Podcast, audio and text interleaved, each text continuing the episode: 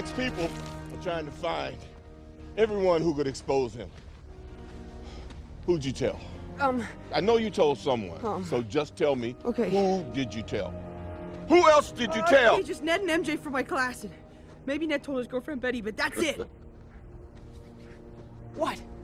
You are so dumb. What? I mean, smart as a whip. Just a. Sucker. Now all your friends have to die.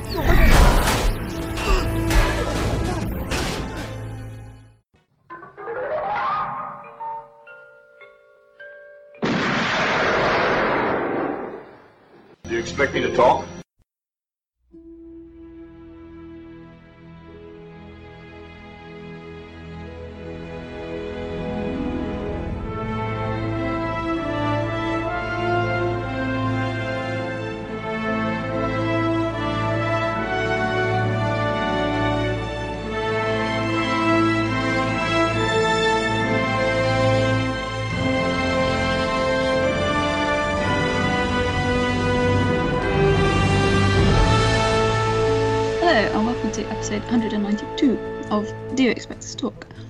I'm Becca, and as always, joined by my fellow Spidey co hosts, Chris and Dave. How are you both?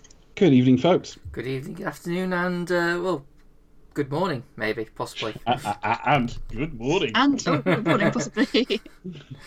well, we do a fair bit Hey, do you know um, what? Chris wrote to us earlier and said, um, "Have we mentioned Ainsley Harriott?" My first thought was he's fucking died, hasn't he?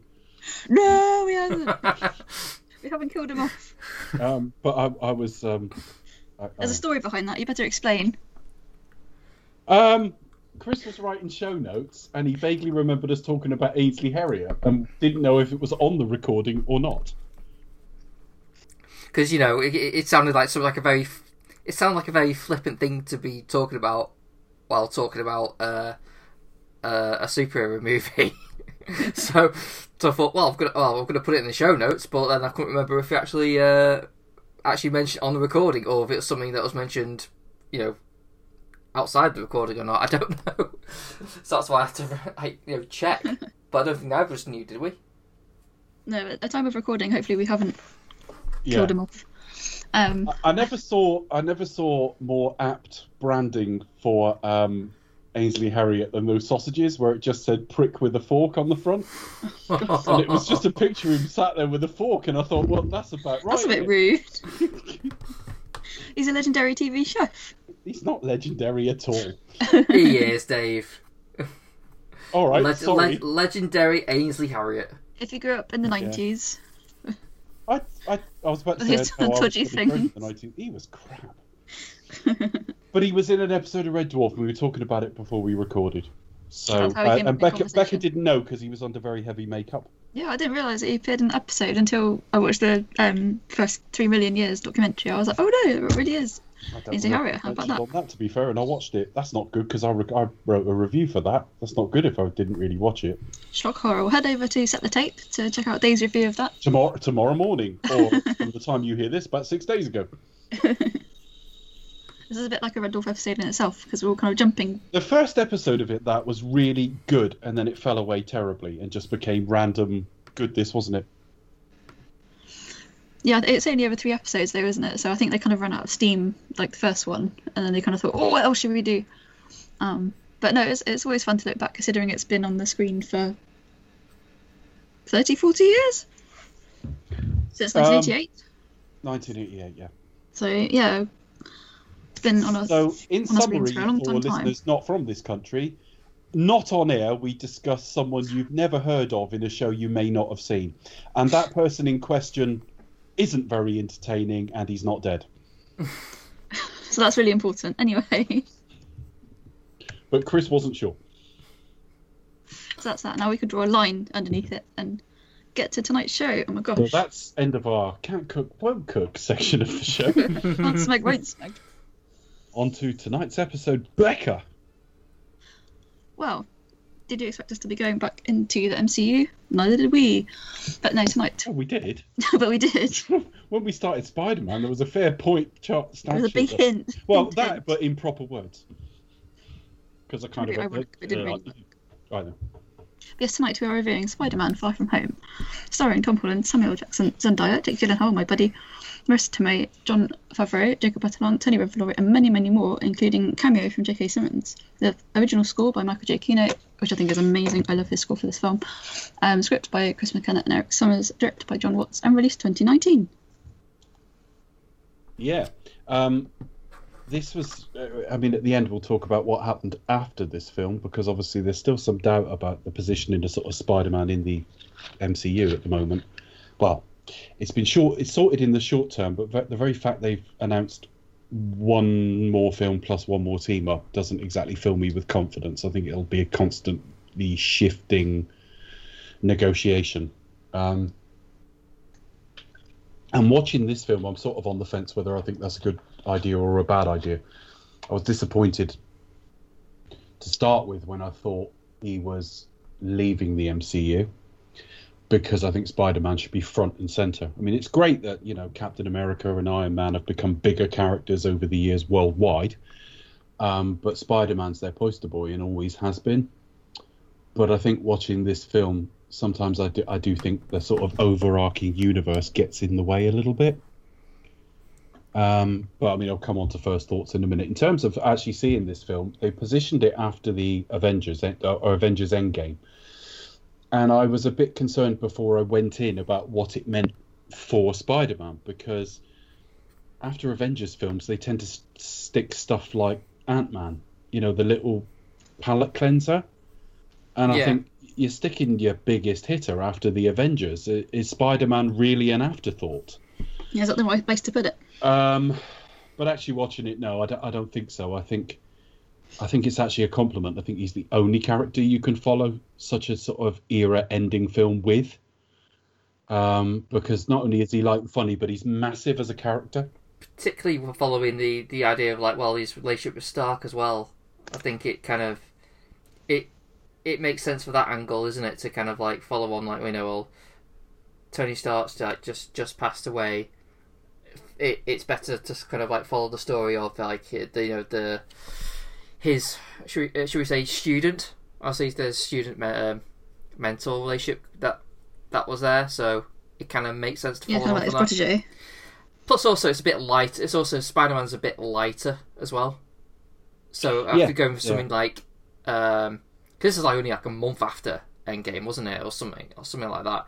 You, Uh, yeah, but maybe maybe a couple of months. Yeah. because you had um you know you had like it was only like space of what maybe five months you had like you know all marvel all the marvel films out that year you had like captain marvel and then endgame like a month or so afterwards and then this Yeah, I think it was. I think it was March, end of April, start of May, and then possibly July. I'm not sure with Spider-Man, but yeah, yeah, very very truncated.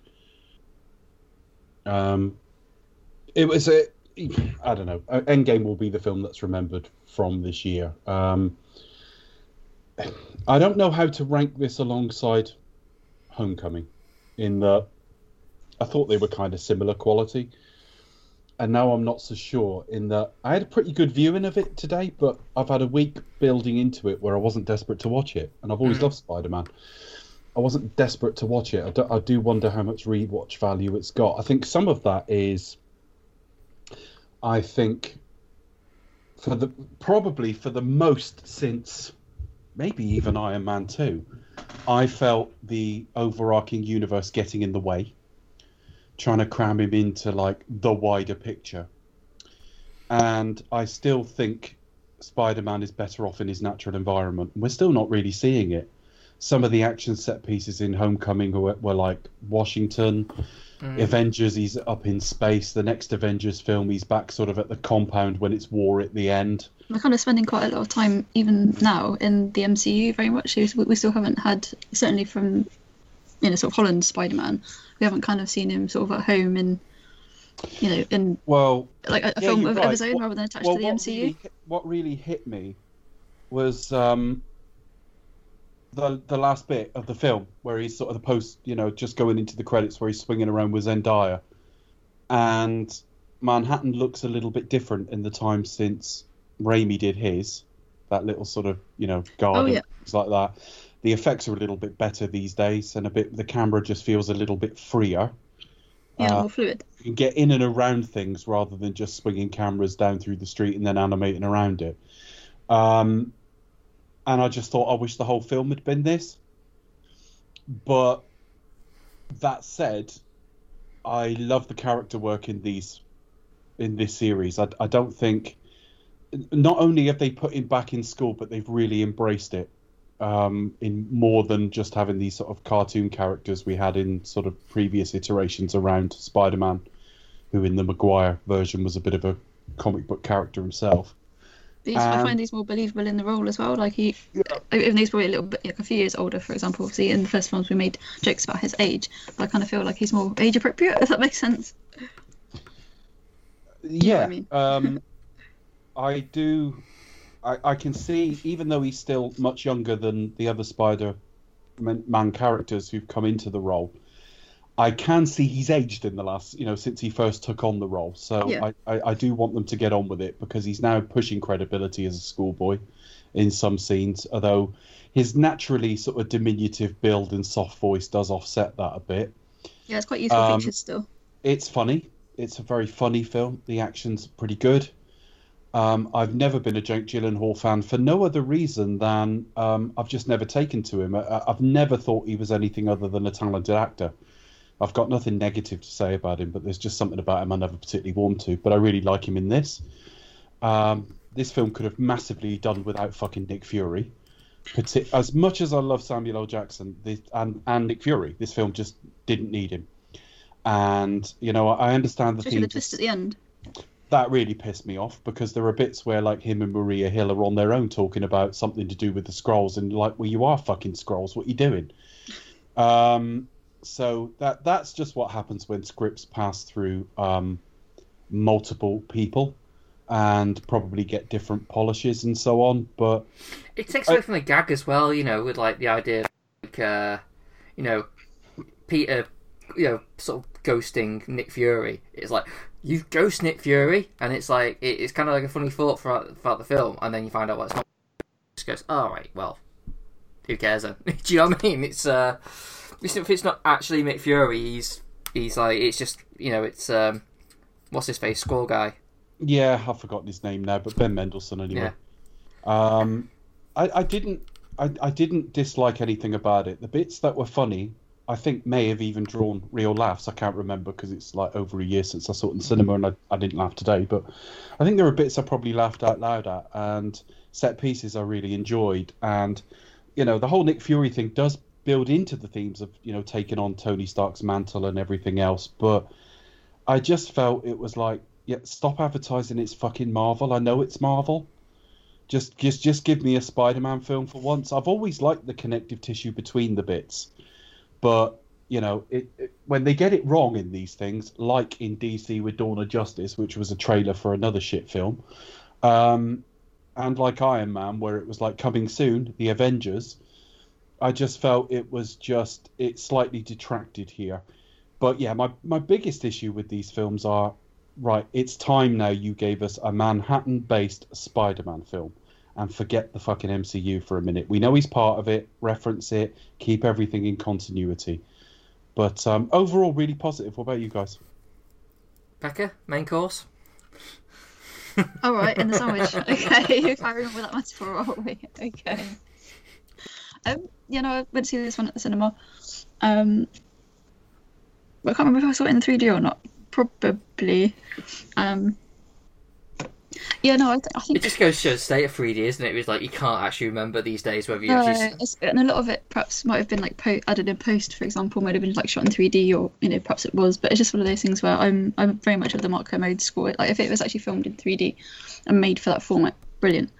Um, but if not, or if a lot of it's kind of like added in in post production, um, as a lot of it tends to be, it's you know it's 30% darker and you still can't see what's going on. and I'm very much of the Kermode I'll slightly um, disagree, only to the.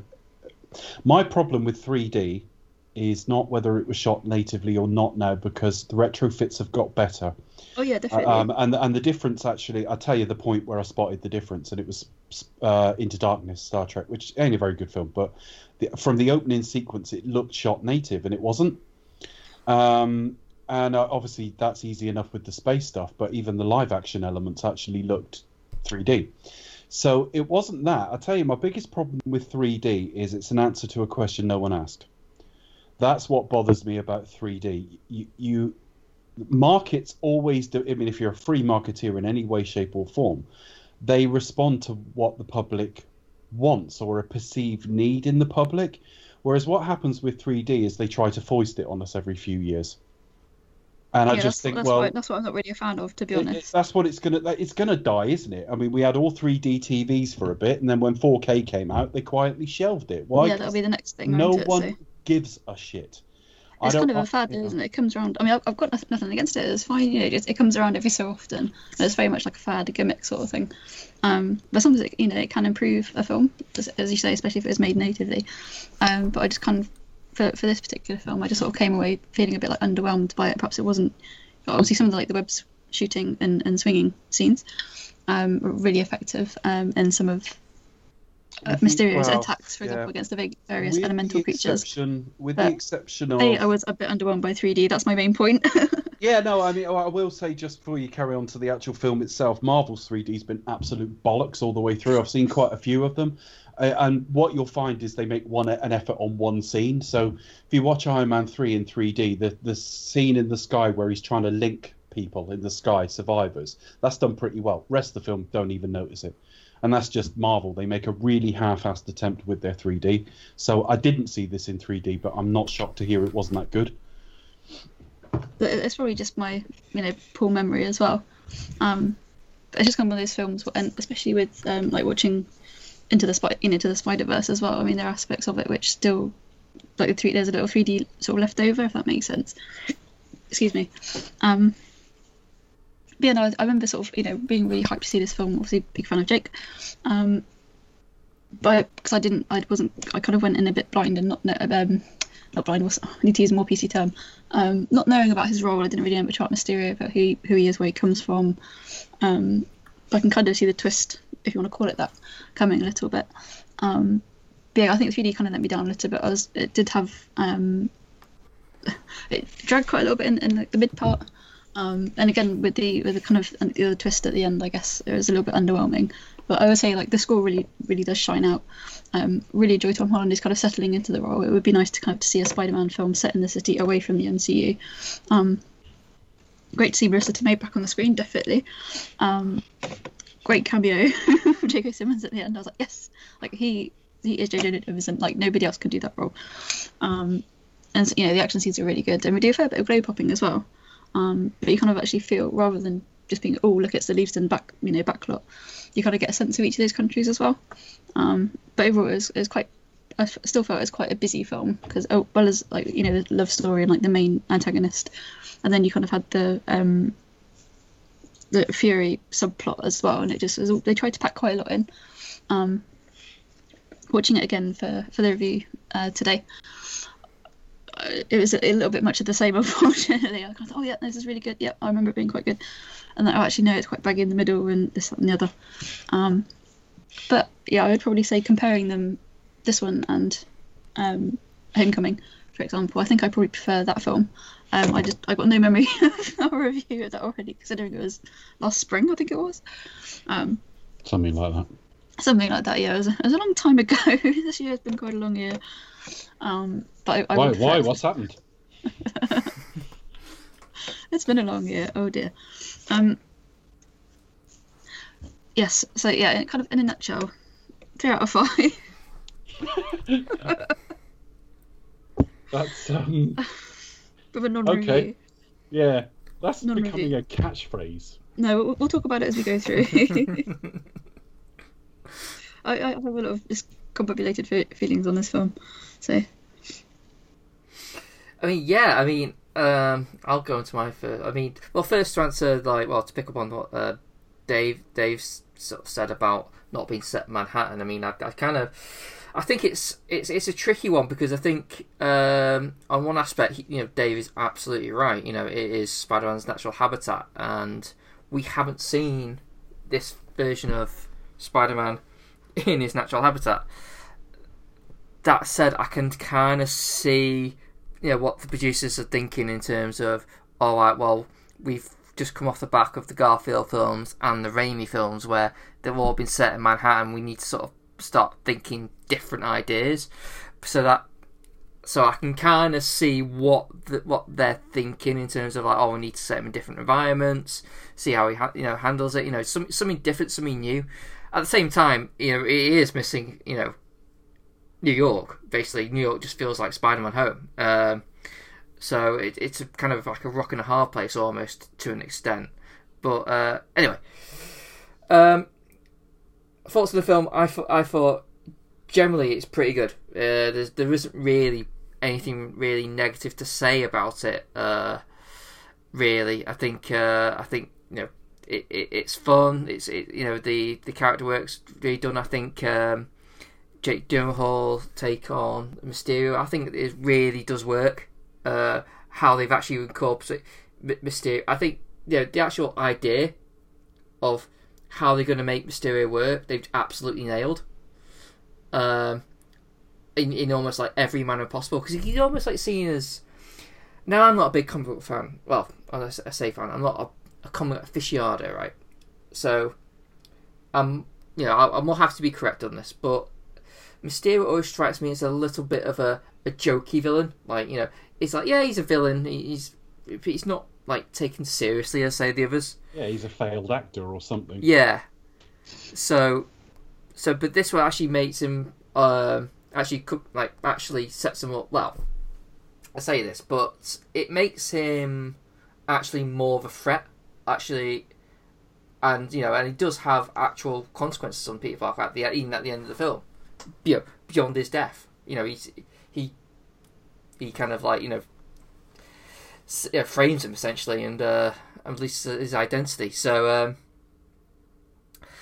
uh, yeah, I, I thought I thought it was really well re- really entertaining, but at the same time, if I could, I, I don't know what it is. I don't know whether it's just because it's one of the cases of I like it, didn't love it, um, and I, I struggled to sort of like pick as to why. I guess it would might just be uh, maybe a bit Marvel fatigue at this point, or just not have anything wrong with it. Just like yeah, it just doesn't hold the excitement it, it might have done. Uh, may, maybe I don't know. I don't, I don't know about you guys. Um, I when I heard there was a gap to forget COVID a minute. I just mean when I heard there was a gap pre all that to Yeah. Black Widow, which was going to be. I think that was going to be middle of the year sometime. Maybe it was May, but it was the, the better part of a year after Spider Man because they got all the Was- films from last year done early. Was that Like with the um, the Sony troubles and things like that? Was that because I remember we were talking about it on the No, summer review, weren't we? ju- no, well, the the, so, the Sony troubles seem to be afterwards. Yeah, um, which, as I say, we can talk about in, in a minute or, or later on or whatever. Um, if we forget, we forget. We're not promising, but if we think of it, we'll talk a little bit about what happened after after this film was was released. Um, that disappointed me at the time, and then I heard there was going to be a long gap to Black Widow, which is, we believe, a prequel anyway. I say we believe because she was dead, but comic book films can do all sorts of weird things, so you just never know for certain. If it is a prequel, it doesn't mean she'll not end the film alive in the present day. I, I, I don't know. I doubt it. I think it's just a prequel, but we can't. Um, I, I can't um, say for certain. Let's put it that way. Um, but that meant we weren't going to get anything new until sort of November time, which was going to be the Eternals. So best part of 18 months after Spider-Man, or 16 months, something like that.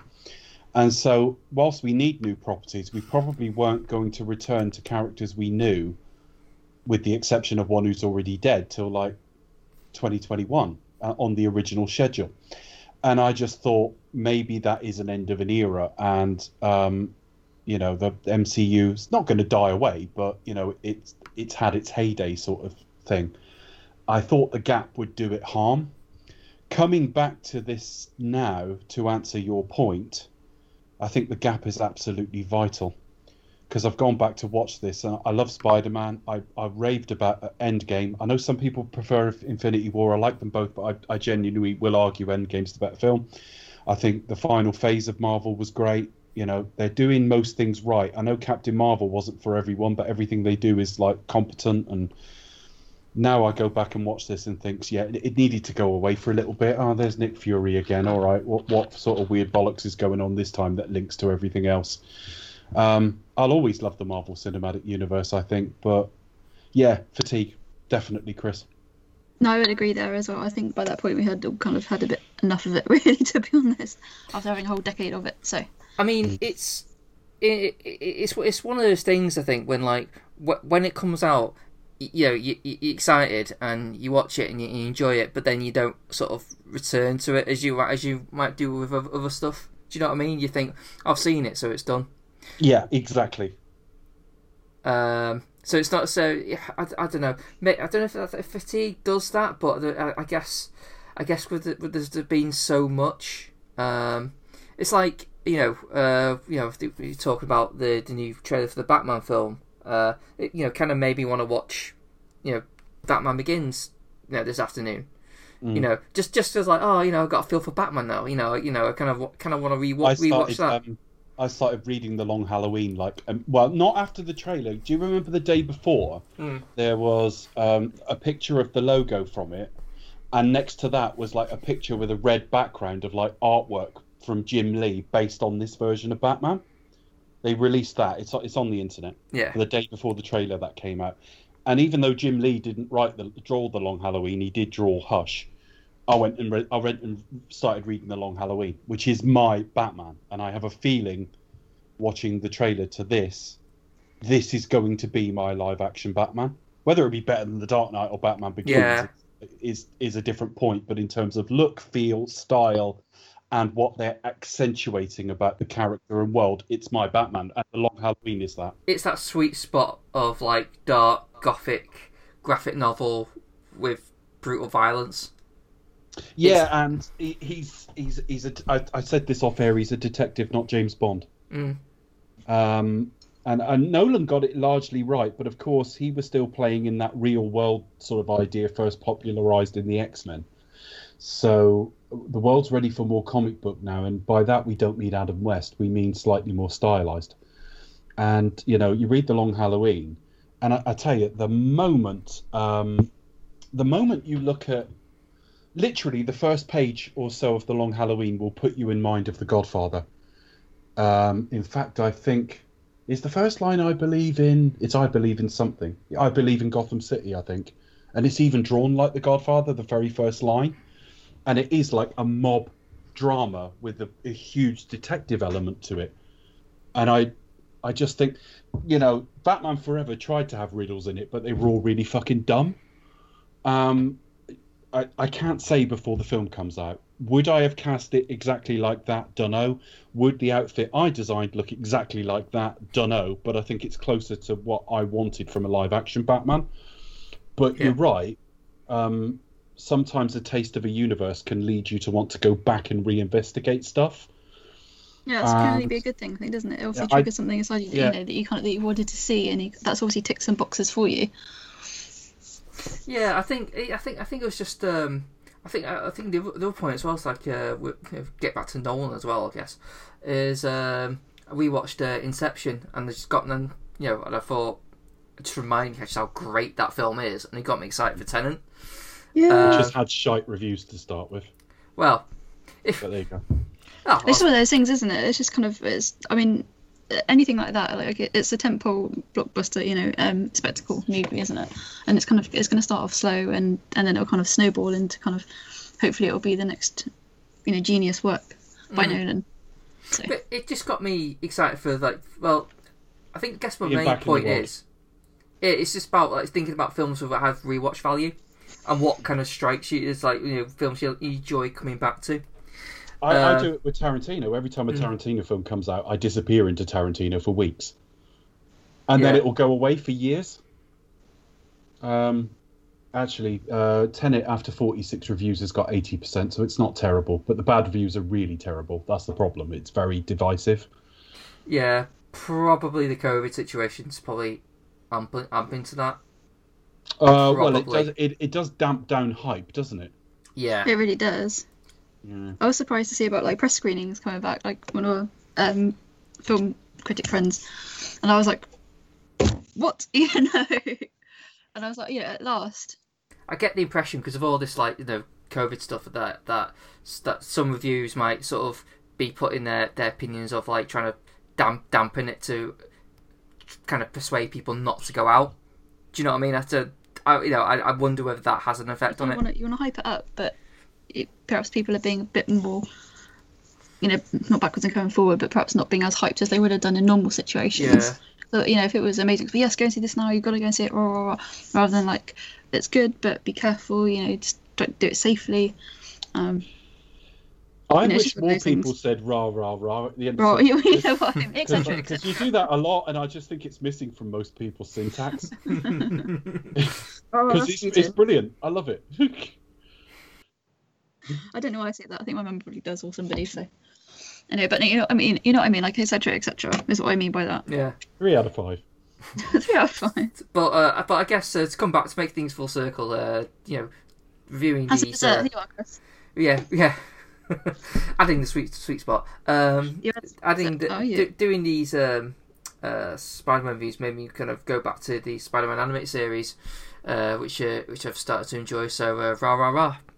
A reminder that we mean the 1990s one. Yes. Because there's been loads of them. But Chris, Oh, yeah. so if you go back to the um, which one was it? Spider-Man three episode. We talked Hmm. about the Venom saga, and that was told very well in that series. Have you got to those episodes yet, Chris? Mm, Uh, I've I've gone past the Venom one. I'm on the kind of Hobgoblin Yeah. one, which where Mark Hamill's basically doing his Joker. So first first dozen or so episodes. Yeah. I think Hobgoblins in the first dozen. Yeah. Yeah. Yeah. All right. Cool. Done the done the Um, Venom stretch anyway. But yeah, uh, while we before we leave Batman, we I think we'd all recommend Batman the animated series. Whatever, it's great. It's it's probably the gold standard of it. There's things in it I'd love to see done slightly differently, and what, whatever order you but watch them in, even if you watch them in production order, Robin just turns up from fucking nowhere, which does annoy me. It's like if you're going to tell a story, tell a story right through. But um, in terms of sort of how to make something layered that will agree, appeal to all ages, it's really good. Oh, Becky, you'd love it. It's great. I don't know why it's passed me by. I don't quite know how that's happened. I think I probably have seen episodes here and there of the various series as they come along. Um, and I, I love the Lego Batman, the games, and the film and the TV movies. I, I think they're just they're, they're great. Probably because I'm maybe an eight-year-old child or something. I don't know. Um, but yeah, I, I enjoyed those, and I think I probably have seen uh, you know quite a few of them sort of growing up in, in the 80s and 90s. Um, and you you know a few of the various iterations but yeah, I, I don't know how that's passed me by. I'll definitely check that out as I will the animated Spider-Man as well, and obviously the, the Japanese Sendai series. So, or Sentai even. So I think I think we're having quite a successful conversation on Spider-Man here. I'm Uh, still full of pasta. Oh my god, yeah. That, yeah, that's why I was so incoherent. Oh my god, full of pasta apparently. I. I had a big dinner. It was very tasty, Oh. but don't know full of pasta. All right. Um, who's in it? Have we done that bit? I think we have. I went through the cast, and Cool. so yeah, should we discuss the film in a sequential fashion? You say that so much more classily than I do. I'd like to steal your line. Right, yeah. I don't know why. awesome. So we open in Mexico, In Where- Mexico. where In Mexico. quote Nick Fury and quote Maria Hill have, have arrived having incidental conversation with each other that include includes Skrulls when no one's there to listen. um, there's been reports. There's, there's O- been a ob- report- obviously, that's before he went into space. They're, they're, they're, t- they're talking about like you know who's going to take over the, their positions. possibly it's not that clear, though, is it? How many times do you do this throughout the review? Oh my gosh. Right, so there's a reported cyclone in the area. Not the Clones cyclone, not Barry McGuigan, former world champion. um, yes, That's like with a face. a cyclone. I, I didn't know Furies are really into weather. Yeah, he's just got, I've got to get down there and see that. Yes, He secretly works with the Met Office, don't you know? that's probably why he turns up in London. He, he hears there's light drizzle, What's that? which is the only weather Britain ever has. We talk about the weather a lot, considering we don't have very much of it. We've got listeners who live in like earthquake areas, areas that that have get hurricanes and tornadoes every year.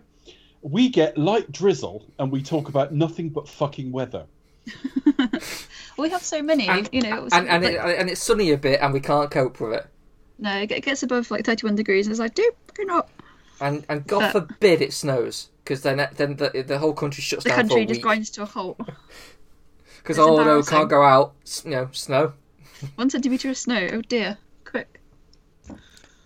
Yeah, your Oh mail gosh. comes late. You know, it's you know, it's everything stops for a week. It's just really fucking insane. When you think of like most places that have to deal with like even even say Scotland. You know, with Scotland they They're get used to snow it. every year. Yeah, just get on with it. Crack on with it. No, we're down here, like, no, little bit of snow, just everything stops. Ridic. Uh, yeah, our homes are not designed for heat. That's the problem. We don't have No. any like, aircon or anything. So as soon as it gets warm, we just sweat to death. No, it's, it's alright, you know, if you're And- in if you're in like Australia where they do have the ridiculously hot summers. I like now, um they, they have possibly, you know, blizzard conditions. They're having a really harsh winter time at the moment, um, depending on where, you, where in Australia you live. Um, and like in America as well, obviously parts of California suddenly wrecked by by bushfires and forest fires. So my heart goes out to all our Californian friends. Um, and you know, they, again, they have because obviously it's wild terrain. Um, have quite strong. They actually do have some serious, you know, sort of impact with the weather as well. Like, like really harsh, harsh winters and, and really hot summers, um, where you know the, the temperature's kind of been in, in the hundreds, quite frankly, which, which is terrible. But it's just like here, you know, if it gets sort of like 30, 35, they just say because we don't have we don't have the AC. Um, I mean, I've got a ceiling fan. That's about it, you know. And it's just like, oh, it's unbearable. It really is. But as you say, we're just not equipped for it in this country. Really can't cope. No, I mean I think even like that when we do have like you know air, air conditioners, that we still can't get them right because it's either it's either like well, you know either with the the switched off and it gets too hot and stuffy, Too and hot, then, too cold. and, and, and, and we switch it on and the room comes like a fridge. It, it's just there's, there's there's no like happy medium with it. There's no, there's no like, happy medium, is there? you know, we can't seem to get that right even when we do have them. Anyway, anyway, so Nick, Pro- proving our point that we talk a lot about weather when we don't have, have any. um, so, What's that um, saying? Like some countries have weather, some countries have a climate, or you know something like that. There's Yeah. saying along those lines. So, they see this cyclone with a face. But before this happens, they see um, Quentin Beck A mysterious figure. in a suit. Not a suit. He's not like. It's not like Super suit. sort of- Yeah. With a says, cape. Hold on, I've got this. You don't want any part of this, he says. Yeah. Oh. She's really shite dialogue, but there you go. I'll live with it. Yeah, I kind of feel that Jake does the best with the crappy dialogue that he's given. I mean, you could He, he tries to make it work. you could There's a scene later I struggled struggled with that I got on better with today, but we'll get to it. Sorry, Chris. You could say it, it's meant to be hammy. Do you know what I mean? 'Cause Yeah. it is put on. It Well, is He's he's, a, he- playing two he's a failed he? actor He's and a kind of- bad one. yeah, well, He's I, I, I don't know if he's a failed at doing this, but but yeah, I mean, he is basically performing. You know, it, it is meant to be like a show, and it's not actually. Yeah, that's true. so It's, it's, it's not playing like th- his his normal character, Quentin Beck, well, you know, whatever his real name is, and he's got the Mysterio character as well. So he's effectively playing a dual role here. yeah, so I, I wonder whether like it could even just be like so subconsciously that they you know they they're making like the dialogue really really sort of cheesy or clunky, you know, because it, it it's it's meant to be kind of like that put on kind of like show.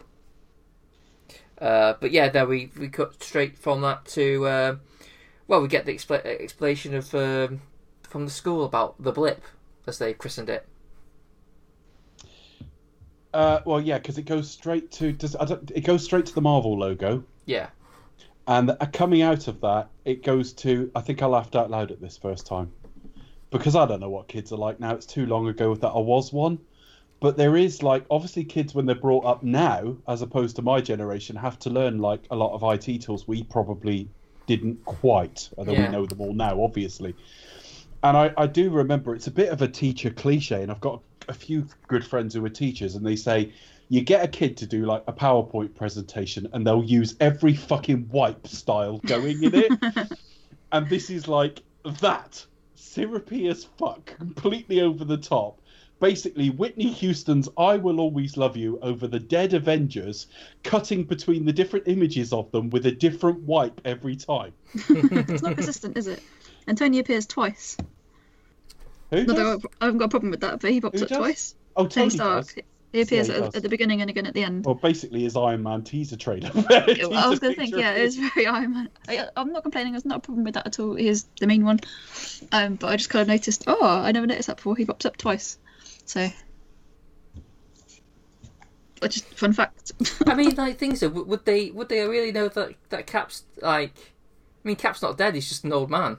Yeah, but at this point. I mean, that. as far as I They know, don't he's just that. buggered They don't know that. He disappeared after the battle, didn't he? This is actually correct in terms of what the words that the world would think. Yeah. And then it cuts to the video explaining it all. Uh, now we got Betty Brant here, who I think is meant to be like a classmate. So this this isn't wrong, but obviously we know Betty Brant from uh, Daily Bugle, sort of Yeah. receptionist in the original version, played by Elizabeth Banks. Elizabeth, There's Banks, yeah. Before she was, before she was Uh, famous. and Jason Ionello, um, they're doing the school report, and this is just funny. She's really keen, and he's like, yeah, he's quite laid back, very chilled. Yeah, and he's just like he's just pulling faces and stuff. He's like, it's the kinda last day cool. of school. Who cares? So they're explaining the snap, which thankfully was caught on video both times when, they went. Um, so yeah, From the same angle as well, which is Yeah, you you see everyone disappear and everyone re-arrive, and they basically uh, even make it very simple. If you've not seen the uh, the previous films, that if you blipped, you are the same age. If you stayed around, you are five years older. Now, if you'd seen Avengers, you'd have got that, but it's a reminder. So, most of the people close to Peter blipped, as- as did he. So he's got largely the same classmates, but there's one or two additions and so on, and presumably hmm. one or two aged out, but not people we know well. But Flash is still there, Ned is still there, MJ is still there, and uh, somebody added who was like a 13, you know, 12 before or whatever. Um, and that's it, really, isn't it? yeah. Where next? Yeah, uh, I, I, I mean, the only thing that I, that I thought was like, Christ, the kids have got their own fucking news channel in schools these days. I don't know. That's how out of touch I am. I've no idea. it's It yeah, makes sense. It makes sense if you want to like train kids for a range of different things that you'd have in-house radio or something. Yeah, Uh, you know. But I think a lot, a lot of kind of schools and colleges are certainly. I did obviously like when I left school it was many years ago now, but certainly at uni and well, at college uni for example, there was like a student led like newspaper for example, um, radio station. We didn't at college when I was at college we didn't have TV I don't think, um, but at uni there was like a sort of a, a TV channel or the kind of the very beginnings of one. Um, but again we had like radio station and newspaper, um, physical paper, actual paper newspaper. What's one of those these days? But you know, all the kind of media students got behind. Um, and certainly, I think the kind of the, the sort of nerdy like '90s, like I don't know, artistic image of being of like sort of an AV club member sort of thing, has kind of you know really shed it shed its skin, and it's kind of almost quite cool to do these things maybe. But I know I would agree with you guys as well. Obviously, being sort of similar generation. Um, yeah, so it's been a long time since I was at school, but certainly um, I remember something similar like at, at school and um, uh, at college and at uni as well. So Well, yeah. I mean, just think where we'd be now if we were able to have started, you know, doing this younger. And we, we'd, be, we, we'd be in the same place. We just would have run out of series a long time ago, we'd use all the wipes. and I might have been sacked very quickly from the school equivalent. Can you imagine I, me? I wonder where they got the rights for it. You Can know, you imagine me over like in-house radio? Well, they're Marvel; they can afford fucking anything. but you mean in the school? Well, I mean, the school. to be fair, uh, what rights have we paid for since we've been doing Well, this show? And given our use it's probably different- like 10 seconds or something, so like fair use policy does apply. It's So not I'm only joking. It doesn't, the bastards. we could have had several pence by now if it wasn't. For... this film cannot be monetized. So yeah, the, uh, do we go straight from the the, the setup of of a uh, a holiday, or it's or is it uh, Spider Man? Spider Man's doing like a public event, isn't it? Organised by Aunt May. Yeah, I kind of wish he'd done. The only thing I wish that had carried over from Spider Verse is when he stepped up to talk. If he'd like put on like a deeper voice and an over the top New York accent. Ooh. He's in the Iron Spider suit, Yeah, um, and it's just to sort of honor him. fundraiser. Don't know. yeah, Aunt May's doing like some a charity, isn't she? Uh, and she's got like uh, got her sons, but you know it's like well, you know it's helpful when your son's a, a superhero. You can just get him to do public appearances. um, uh, and yeah, you know, uh, Happy's backstage saying, "Oh, you know, Nick, Nick Fury's trying to get in touch with you." Um, he's not interested because he you know he's got um, school vacation to go on. Uh, uh, Happy's seemingly getting in with Aunt May. There seems to be something going on there. Mm. I wonder what. what do adults do when they're keen on each other? What sort of thing? Um, I don't know. Probably talk about the weather. That's what they do in Yeah. England, Well, they have more of it over there. They've probably got someone to talk about. what do British couples do, though? God. See, there's been light drizzle again. Bit warm, isn't it? that gate nicks off. Um, so, so anyway, um, yes, uh, he hangs up on Nick Fury, Nobody hangs up. yeah, um, and he's definitely having some sort of flashback to Tony whenever Iron Man is um, mentioned. yeah. So the, the, he's a, he's a bit kind of um, what you say. He's he's a bit lost because he's without a mentor, isn't he? Or he's the, he- he's or there is there's- they're building up the idea of um, expectation. Yeah. He should call me. I've seen loads of Spider-Man films. Just swing What's about a bit. Yeah. Literally missed opportunity there. It's not that hard. Swing about a bit. When something flies at you, avoid it. The odd quip, unless you're Tobey Maguire. Um, don't look really ugly when you cry. Um, and don't dance. and don't dance. No. If you can finger Mary Jane, great, but don't do it in the outfit because it will just stink your fingers up. uh, that's it. So they go off on a trip now, but and he decides to leave his Spidey suit behind, Yes. although he Uh, doesn't. Sort of. Also, he thinks. So Yeah. he thinks.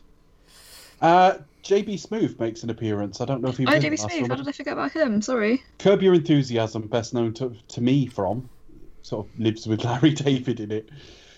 Um, kind of funny in that. Yeah. He- He's he's al- he's always good value. That guy. What's he called? Leon? Yes. No, In, yeah, in, in, in, yeah in um, In Curb Your Enthusiasm, yeah. yeah he's called Leon. If anyone listening has not watched Curb Your Enthusiasm, fucking get on it. It's brilliant. Watch it from the start. Peak is probably series, seasons three and four. First one he runs, first one of those two he runs a restaurant. Second one he stars in The Producers on Broadway, and it's really good. And I think season seven is this Seinfeld reunion. Brilliant show. Yeah. Uh, but yeah, e- even late, even later seasons, it just got there's some just gold on there, um, and it's uh, JB uh, a, a smooth, Smooth Yeah. uh, JB Smoove. yeah, smooth spelt with a V rather than may not yeah, be not, not real smooth, name. but smooth with a V. As in Pamela Douve. yes. Yes, obviously if he's British, he'd be called JB Debonair. That sounds really cool. That's a great name. So he gets up. They get So they get on the plane, and then there's some comedy because Peter wants to sit with MJ. Yeah, so we established that because this this has come from nowhere. Um, Pia fancies uh, MJ. Yes, Really? Yes, because that that wasn't established in the previous It films wasn't. at all. No. But- it wasn't. Although she seemed a bit keen on him, trying Yeah. to play down a bit. But yeah, The, the that said, I do like it because it just like it. It's just let's just get on with it. Time's Yeah. passed. He's a kid. Sometimes, sometimes you don't need to explain this stuff. well, they have some very serious relationships in this film, Chris, Oh yes. um, where they learn and grow from their experiences. yeah. Uh, yeah, so, So, something for- kids never say ever. um, I don't know. They might have watched a bit too much fucking daytime TV or read too many self improvement fucking books or something. yeah. But after a load of fat assing around, Ned, Ned gets put next to Betty Brant, doesn't he? And Peter has Yeah. to sit with the teacher. So Ned and Betty Brant like fall in love on the journey, but only in about the last hour. it's kind of- Um, and yeah, and MJ sat next to uh, the new kid who wasn't Blip, so he's now he's older. yes, and in this universe, is like they're all jealous of him because he's super handsome. He, if he was in the Fast franchise, he might be extremely handsome guy. Uh, and then they get to Venice, and basically Ned and Brett, Ned and Betty are a thing now. Yeah. Um, and Uh, Aunt May's put put Spider Man's suit in because he tried not to take his suit, yeah, um, and the and the customs just seem uninterested. Only only that only the fact that he's brought a banana with him. Like this not This not allowed. it's all very humorous. I mean, again, it's very it it is very Marvel. It's very on brand Marvel, and it's a sign of probably I wasn't really up for this film like I was last year. In that, a couple of times in the sort of jokey bits, it just made me think of Thor, Thor Ragnarok. It just made me think you're just cramming in jokes everywhere, aren't you? But I think that was just what I brought to it today. Um. So we start off with this water elemental, don't we? yeah. Although we Um, don't know it's an elemental at this point, do we? Well, well, no, we know it's like well, Well, it's not. We haven't had the exposition that follows. yeah. So we presented it's like a somewhat of a monstrosity of some kind. Yeah. Um, yeah. So you have a bit of actually when like you know when, when Peter is out of the suit and Yeah. is do, and doing his best to to doing what he can, and then uh, Quentin Beck shows up, and Yeah. they kind of join forces, even though like you know uh, Peter spends most of the time trying to stop a building from falling, and it ends up Yeah. falling anyway. It's actually a pretty decent action sequence. It's just. Again, I, I just want to stress this is what I bring to it today. I like this film. I like Marvel. I love Spider Man.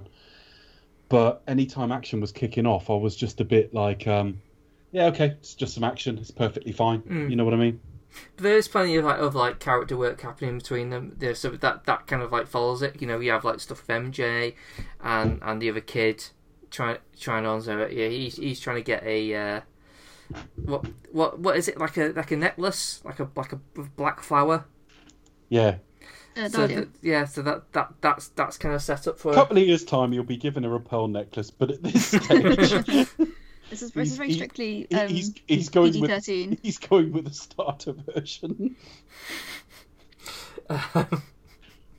And at no PG-13 point do any of the adults say to him, "Have you considered giving him a pearl necklace?" That's so juvenile. Sorry, folks. Well, you know, you know, he, he- he's he's used to sort of like you know shooting out sticky things. Uh, I found that funnier than it should be. To be honest. Um, so yeah, so yeah, Quentin Beck uh, stops it. Um, there's plenty of like news news coverage on that afterwards. Um, uh, fi- uh, the, on, on the thing it says like Mysterio, which means like myst- mystery man, but like that name kind of stuck. yeah, Um, and uh, straight And- back to the, their room Yeah. now, isn't it? Peter and Ned are sharing. Just not a love thing. It's just you know school holidays. yeah, Now, they're sharing a room, and uh, as he walks in, uh, they're talking to each other, and Ned is uh, tranquilized. yeah, uh, and it's Nick Fury. and Nick Fury is and Nick Fury is there, and um, A bit Um, furious. yes, um, yeah. So basically, he was like, "You're a difficult guy to track down," sort of thing. You hung Hmm. up on that sort of thing. And they go basically to a secret hideout. Maria's there, and so's Quentin Beck in like his suit. We'll find out more about that suit a bit later. And he explains he's from an alternate Earth uh, caused by the snap, in, or that basically the dimensions between Earths were sort of um, opened up by that. Mm. If that makes any sense at all. Peter's all like geeking out and sciencey about it, and he's saying that on his Earth we had these things we call elementals. They were born in black holes, and they resemble the different elements. That's about right. Yeah, and they've destroyed my world. Um, and Peter says something along the lines of "Get stuff, get stuffed. I'm on the cop." Yes, not before getting a, a pair of new glasses. Oh, a pair of new glasses, yes, um, which are, uh, yeah. There was an episode of Frasier where Martin accidentally bought a pair of women's glasses, and that made this made me think of that. Uh, they don't look good, do they? No, but I don't think that they're supposed to, though, are they? I think they're meant to like not suit him. Uh, but then more it, suit Tony they are, Stark rather than Spider Man. they are some, yeah, they are something that sort of Tony would wear. Yes, yeah, they are, and I I think I think we saw him wear them. In fact, uh, I'm sure he's wearing them at the start of um, Infinity War. So yeah, he gets the glasses, but it is like take take Parker back to the hotel sort of thing. The bit I like next is Fu- just the reach of Fury's power. He immediately starts pissing with the class's vacation entirely. Yeah. Yes. puts puts um puts his driver in, and like gets them a booking in you know Prague. and he's like, right, so that's it, because they think that's where or Beck tell, finds that's where the fire elemental's going to attack. Yeah. Um. Now I'm I'm the bit I missed earlier, and it's a tiny point, but can anyone explain this to me? He took his suit with him, but he didn't have it on on him at the point where he needed to use it. So we had an action sequence where he got Ned to distract everyone so they couldn't see his face while he was doing all that. Yeah. Now he needs some kind of stealth suit. And I'm thinking, well, what happens to the one he left in his room? Later on, he needs a new suit after the stealth one gets destroyed. Why has he not got his ordinary suit? Is it? I don't know. Is it? Is it because it would be too obvious it's someone from that school if it happens in Europe? Um. Or if it's not clear, then it's not clear. Well, I mean, why is he matter. wear, Why is he wearing like the quote unquote spider monkey suit?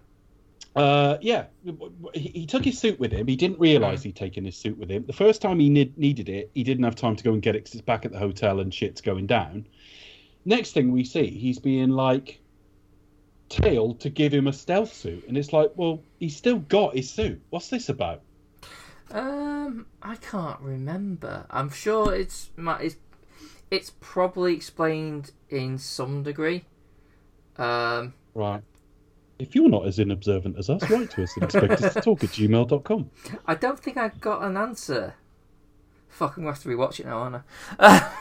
Well, it's such a minor thing; it doesn't matter. This just this is just for the fucking joke, isn't it? yeah, of him basically being told to take his clothes off, and as his trou- as his trousers drop, like you know, in front of like a fairly pretty European blonde, who's a little bit like Le Chiffre's girlfriend yes, in look. Just a little bit. It's not the same woman, but sim- similar sort of quality. Quite an angular face, blonde, quite attractive. Uh, that Brad walks in, which is who is the sort of old kid that was younger, and is now like handsome, hunky bloke yeah, going after MJ, exceedingly handsome guy. uh, and he takes a picture. It's like a Miss, Miss Kipling pie. He's exceedingly handsome. Yes, He's like basically love rival, isn't he, for, he for is. MJ's affections? The bastard. Shakes. Damn you! How dare you be so handsome? Damn you all to hell. So yeah, it just makes him a bit of a sort of enemy now because he's got a photo of Peter with his kecks down, Yeah, and then we've got the whole bus bit where like he accidentally calls Edith to sort of strike on Brad. yeah, because he, he, this first time he puts it on, so he, he doesn't really know what it is, Yeah. and he thinks, "Oh, great! Well, I can do anything on it," or like, uh, and he sort of basically sort of tries to sort of like stop him from sharing the message, but what he actually does is, oh no, uh, send a drone strike on the bus. Yeah. Um, so yeah, so Not really intentional, but there you go. Um, I, again, I've got nothing to say with that. It's it's a it's a joke set piece. Um, it it does. There's a little bit of exposition because he puts them on and he can see what people are texting each other, like Ned and Brenty, Betty next to each other, saying "I miss you, I miss you too." Um, he stops the drone from killing Brad, but that's about it. He has Edith break into the phone and delete the picture. That's all. Um, and then they go to Prague, where they've got to distract the whole. What is it? They, they've got to keep. Is it Quentin who, who says we've got to keep the whole class locked in Yeah. somewhere? ba- base, basically the idea they did to know the location, but there's a big sort of like festival going out. Um, so they, I think, in terms of like keep everyone safe, um, they have to keep everyone like. They, they, they, they arrange a night at the opera. Which all the kids are very excited about. Yes. this is a bit more real world. There'll be in any given classroom there'll be people who are excited by the idea or keen or want to try it, but there'll be a critical mass of, um, you know, m- mass sorry of, uh, three hours of that. Um, so yeah, they all go off to the opera, and Peter's There- not there- there. yeah, basically. yeah. There's there's a bit of like, oh, who you gonna sit with, or things like that. Um, uh, Peter sneaks out. Uh, uh, Betty notices Peter sneaks out and think, well, if he's gone, we should go. Yeah, so Ned and Betty are right now Yeah. going to they go to like a Ferris wheel. Yeah, and then the fire elemental emerges and basically it's spidey in his stealth outfit which looks kind of cool in its way and mysterio tame, uh, against it um, and it gets more powerful every time it touches metal which i don't fully understand but that's fine and basically it's rescuing ned ned and betty but what i kind of like about it is when betty screams it's not the fucking uh, damsel way it's kind of almost like sucking the scream in Mm. it's cool I did wonder like what it. you were going to say there. It was basically sucking Ned off. I don't want to let you down, you know. Um, so yeah, no, it's all played a bit more. Um, it's all played a little bit less sort of um, damselly. It's all right. Kind of like it. yeah. Um, and then, But and again, it's it's still another action sequence. I don't Yeah. really care that much about. Um, and Quentin does the whole, um, you know, I should have done this long time. You know, kind of like I'm going to self-sacrifice myself for the greater good kind of act. Shtick. There is um, there, there is no like there's there, there's something amiss there. There's like a, a, a bit of a equipment for like Um, a bit of, a bit of the a bit of equipment sort of gets blown back with one of his web shooters and. Yeah. lands in a doorway that Betty's not Betty MJ's hiding in because she's come out to see what's going on and where Peter is. So sort of handy because it's landed right beside her, but reasonably plausible because she's trying to stay out of the path of everything, but she has followed him yeah or she's followed Ned and Betty more likely. Um, so she picks that up, um, and it's she doesn't really know what it is, but it's basically attached to a web shooter. Um, and then uh, school trip cancelled because like all these like dangerous elementals keep turning up wherever the class are, so everyone's going home.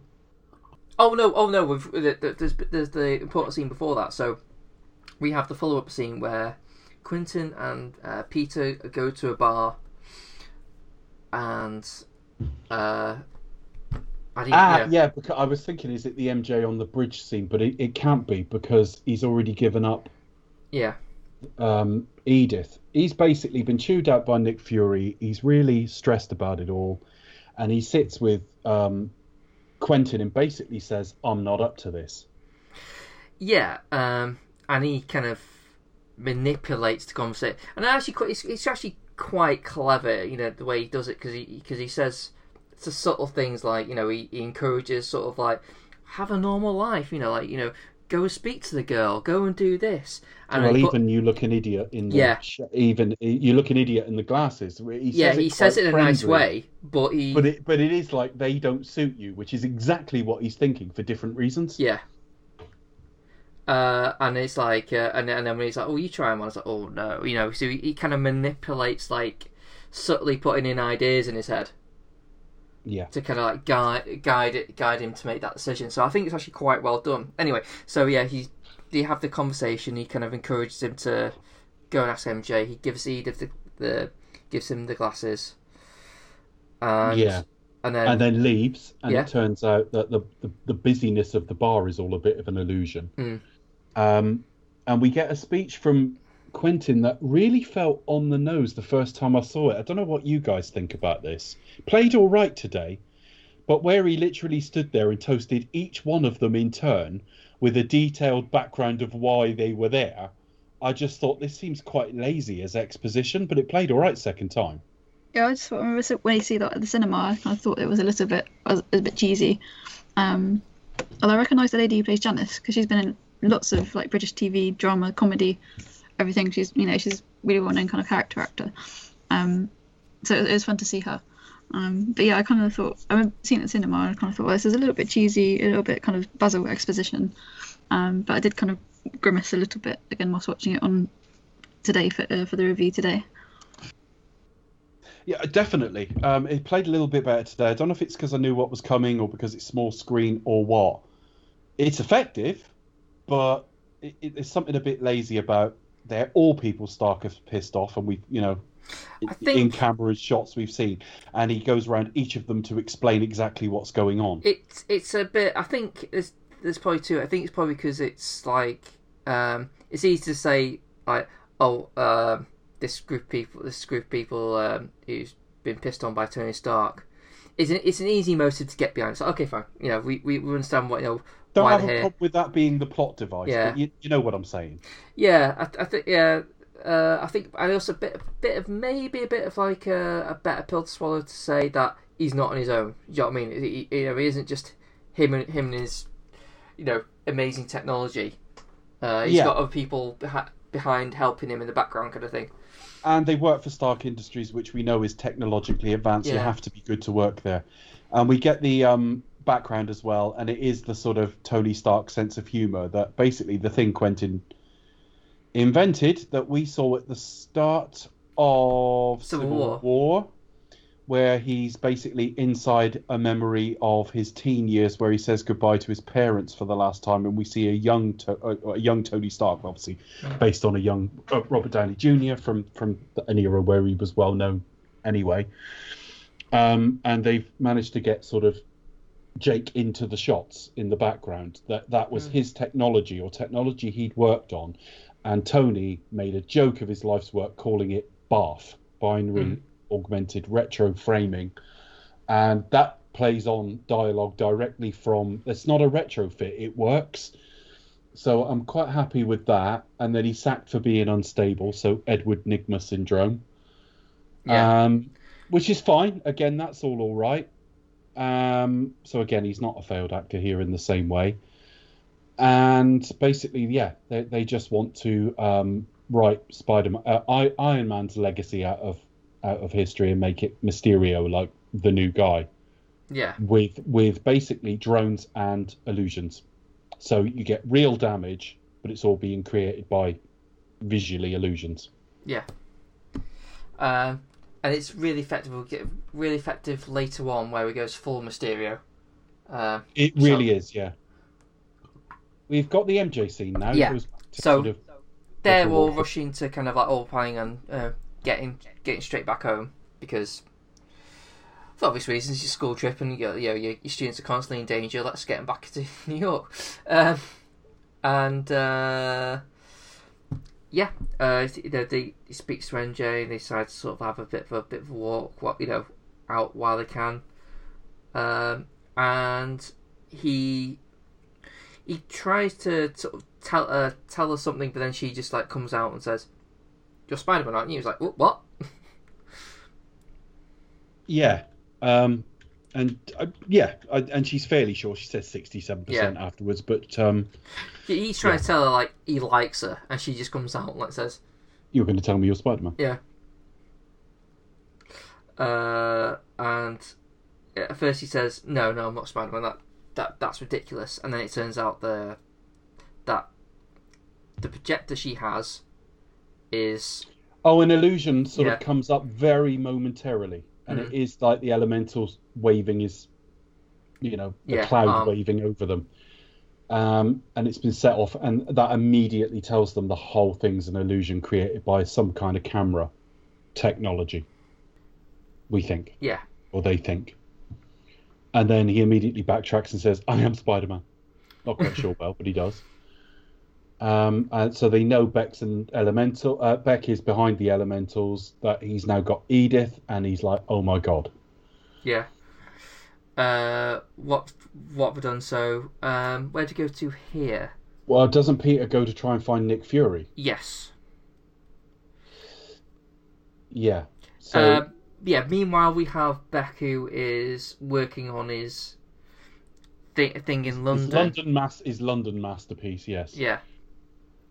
Uh, so, Uh, we, so, London, we- London is. It's made quite clear London's going to be extremely badly damaged by this. It's like a lot more powerful than anything they've tried to date. Yes. So he's basically sort of getting the setup. We're seeing like you know his team at work, you know, um, and he's like going through the, the specifics, and he realizes there's a fault, and then then, then the and then he realized that what that a piece one of the piece of the equipment is now uh, missing, so he has to like sort of track get Edith to track down uh, where it was, and he sees that it's well that Peter's Peter Parker and his two mates, MJ Yeah. and um and what's his what's his name Ned. Ned. That was it. I was even Well, the whole po- the whole point is like he pretends to be Fury to see who he's talk talked to and puts Mm. them into a bit of an illusion. Anyway, they go up into an office that's actually the whole thing's an illusion. The office Yeah. is there, but it's not. And I like all this uh, sort of illusionary stuff. yeah It's good. There's a bit of Sp- it's funny this is the second entry because there's a bit of something of Spider-Man 2 about this just because his Peter Tingle's not working. Mm. And it's almost about sort of belief and all that later, which is exactly what Spider-Man 2 was doing. Yeah, you're right, isn't it? It's still the sort of like, oh, you know, my, my, but you know, my heart's not in it. You know, I need to sort of find, get my, my confidence to sort of, The first one was I can do it, and the second film is do I want to do it? Mm. Um, possibly anyway. Um, and he's hit just as like Fury's like, who did you tell? And it turns out to be Beck. Um, he's hit by a train. yeah, And the Uh, next thing, he wait, well, he, cl- he manages to clamber into the train. Next thing, he wakes up in a prison cell with some Dutch football fans, and he's in Holland. Um, yeah, in a jail cell. Fun fact: He's actually called Tom the Netherlands, but people do accidentally refer to him as Tom Holland, which is merely a region of his surname. Plus, also, Tom Holland is wearing a Holland shirt. Great. That's amazing. Tom Faroe Islands unable to get work. Unable days. to complete. just because no major European train lines go that way. Okay. Uh, I, I never made that connection earlier. He- he's Tom Holland, and he's in the Netherlands. Mm. Uh, okay, so he breaks out of prison because basically he just pulls the lock off and calls Happy to come and get him. He's like, I really messed up. And he's Mm. basically picked up in a field of tulips, which seems like the most Dutch thing you can ever do. should, he should be wearing I mean, I clogs. mean, I'm the, am I the one yeah, thinking literally, you should be wearing clogs and there should be a giant windmill in the background. I'm I the one feeling sorry for whoever's like grown or grown that field and thinking just ruin all these like, Exactly. It's but you know known for their known for their tulips. or just Yeah. carelessly landing a plane on Just top of. lays it all to waste. Disgraceful. I know. So basically, he's to tell Happy. Yeah, and I, I really like this because there's a general sort of like, um, this you know, it's like just just a guy in need of a hug. Yeah, and he's like Tony was a mess, Yeah, and it's like that's why I always had because I've heard people say that Tony should not have been the heart of Avengers Endgame. Cap is the heart of that team, and I get the point, but the whole thing was a full circle on his journey, so I never had a problem with it. But you cannot deny the fact that he had some serious character flaws to work on. So the fact that a guy who was always his friend, always looked out for him, said, Mm. "Well, he did it, and he wasn't perfect. You put him on a pedestal."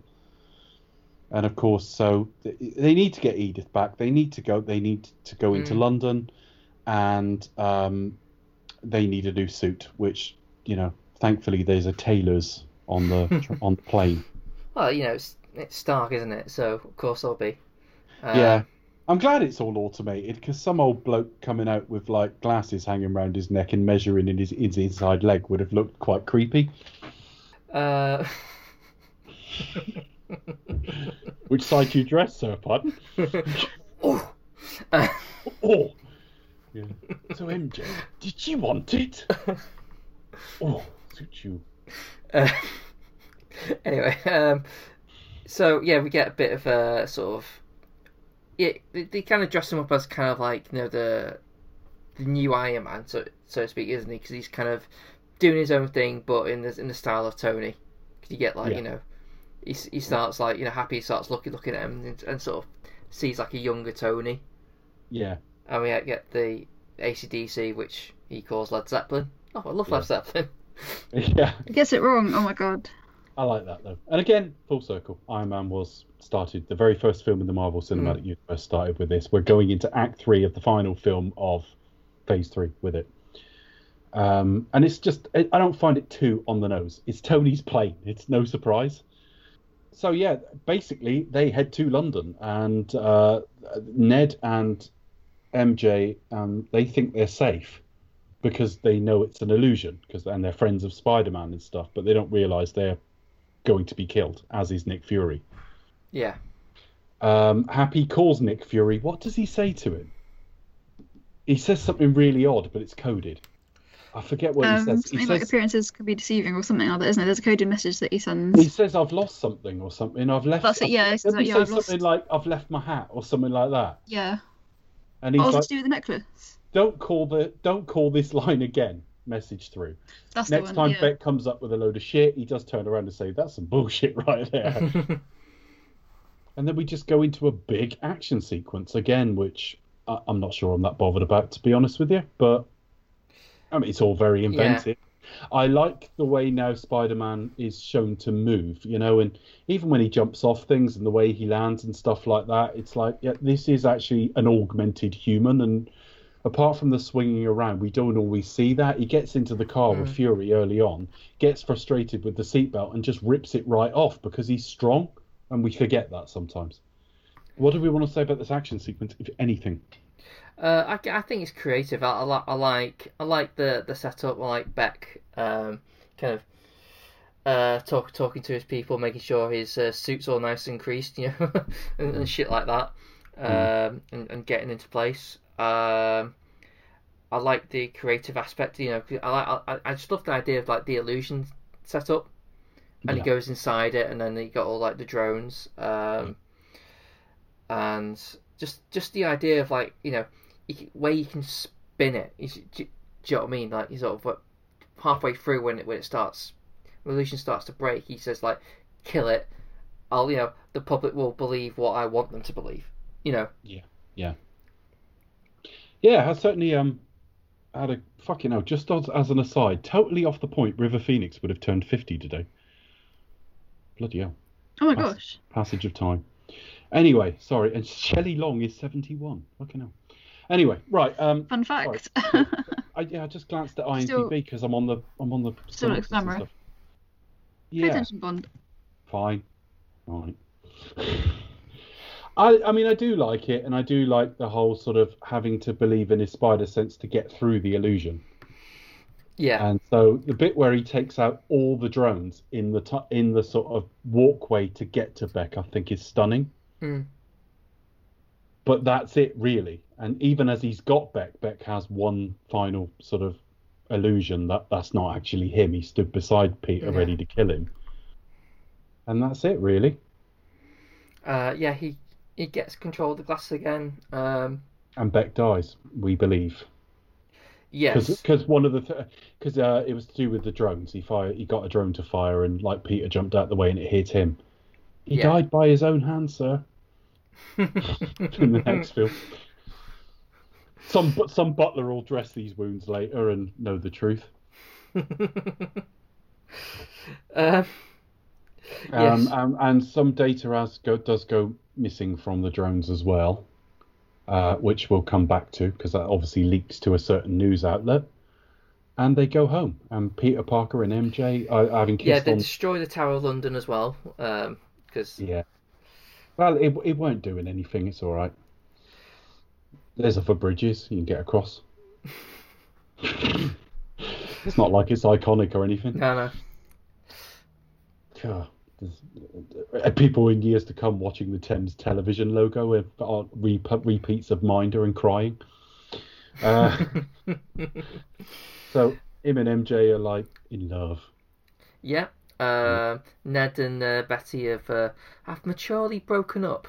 They've consciously uncoupled, I think, is the phrase. Yes. Um, they, they which is something super- kids their age never do. They just never ever do it. What they like- don't don't they normally become bitter and immature about it? Well, I mean, th th th there'll be some reason for it. You won't be just be like, uh, you know, we've had our time, we've grown apart. Yeah, You know, it's difficult for me to know because I was a wildly unpopular teenager. I didn't get any. no, did I? TMI, Okay. TMI. All right, sorry. All right, I got I got some. Which which would be the right level of information, Becca? Thank you. That's better. Thank you. Excellent. Okay, I, I got moderate amounts. Jim, I Jim. Um, I don't know. I don't know. I, I, it- this is all written by adults, isn't it? So I've got bloody clue.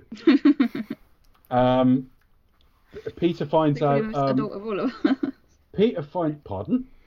Uh, Peter finds out um, May is being done by Happy, who is now correctly named because he's doing a 55-year-old scorcher, and do use those words.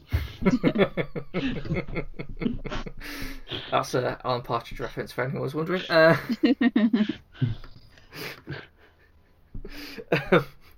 Yeah. So yeah, so yeah, That, um, that, that, on on the off point, we're, about, we're after we finish talking about this, we'll talk about the whole Sony thing. I thought that was going to be the saddest like victim. Happy sex life would have been the saddest victim of that deal falling through.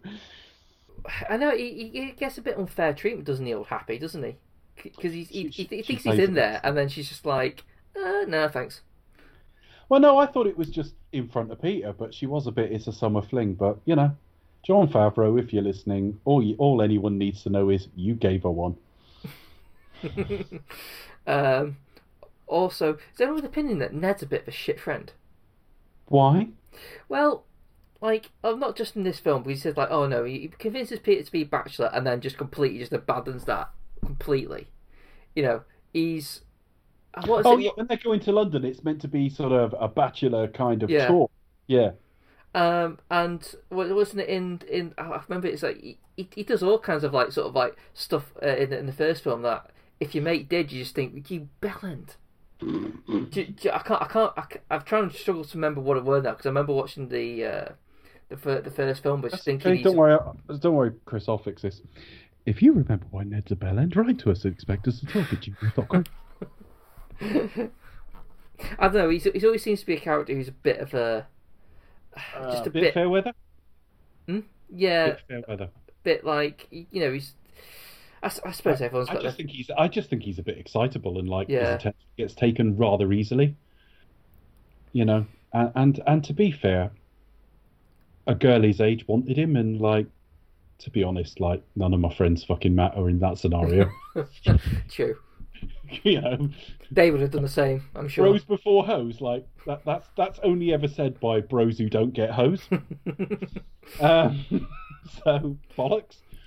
Um, so if you're a good friend of mine and I get a, a, a whiff of some your history, sorry, but like do stick around in case it goes wrong.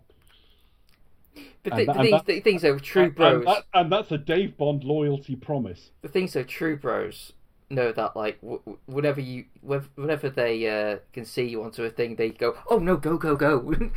Don't stay here with us."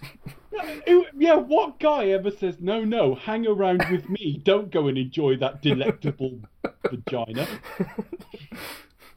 yeah, I mean, the, the, the usual the usual response would be like, "What you still doing here then?" Yeah, I know. All all they ever want is that you pop in the next day and tell them if you shagged her. yeah, that's it.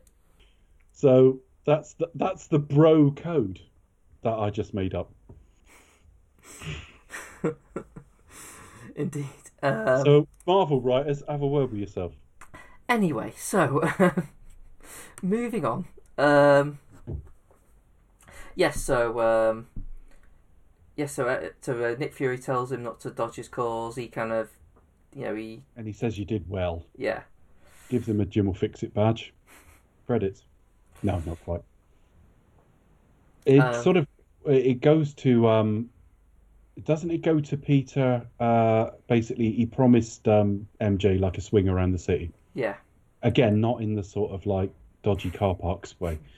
Um so yeah, he's texting while he's um there's a nice joke with that. She said that you if you read what's on the phone, she says don't text and swing or something like that.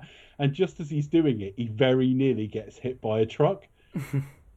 uh, just about dodges it, and he says, "I'll be there in two minutes." Picks her up, swings around the city, and as he does that, we go to credits, yeah, which is very John Hughes style as of the first film. And then we cut straight to a scene, the end of that scene, and she's terrified. Instead of She's like- being delighted by it, she hates it. She's like, "No, we're never doing that again." It was drops quite her scary off. 'cause, you know you're literally just holding on to him, and you know there's nothing else strapping you in, shall we say? So it, it was quite terrifying if you're just clinging on for, for dear life. I I like it as the ju- as the juxtaposed to the, to the usual like woohoo kind of attitude, like kind of. Yeah, people enjoying it. It, it's yeah, it's that like Superman flying with Lois Lane. It's like is I was gonna know, say yeah, contrast it to that where it seems as like a kind of slightly mildly terrifying but overall pleasurable, pleasurable experience. It's like yeah, Whereas, whereas this is like she's terrified. She's like, I'm just not doing that again. yeah.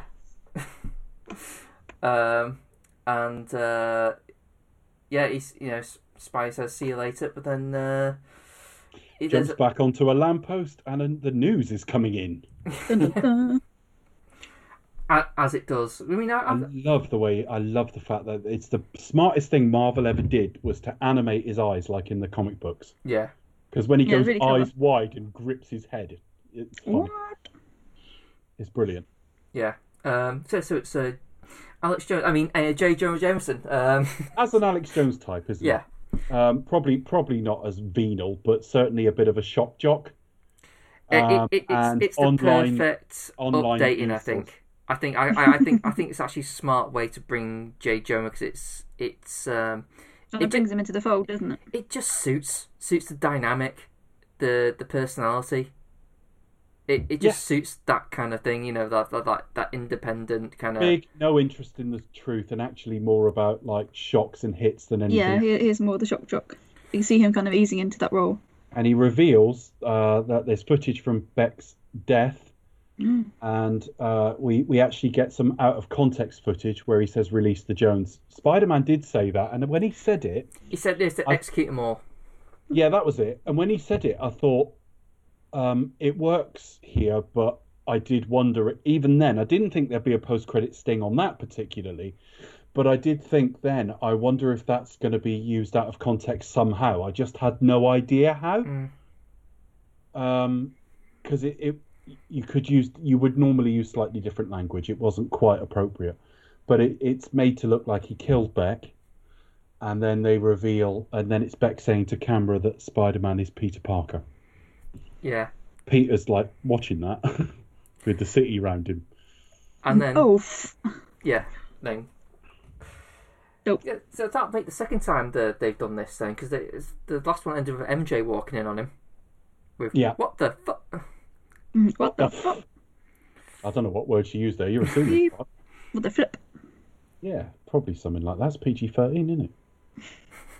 I just don't know. Yeah, was it a, a 12A? Was it? I can't remember what the rating It's was. a 12A. Hence, It's a Happy, 12A. Happy, Happy did not fuck it, Mary May. He, he, he probably just flipped her over. He just flipped it.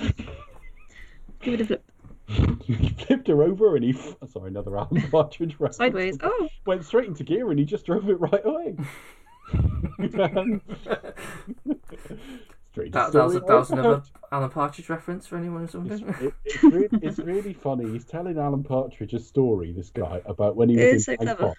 And the story is clearly about how he picked up a prostitute, or his mate did. And when he got the prostitute back to the place, it had a cock, right?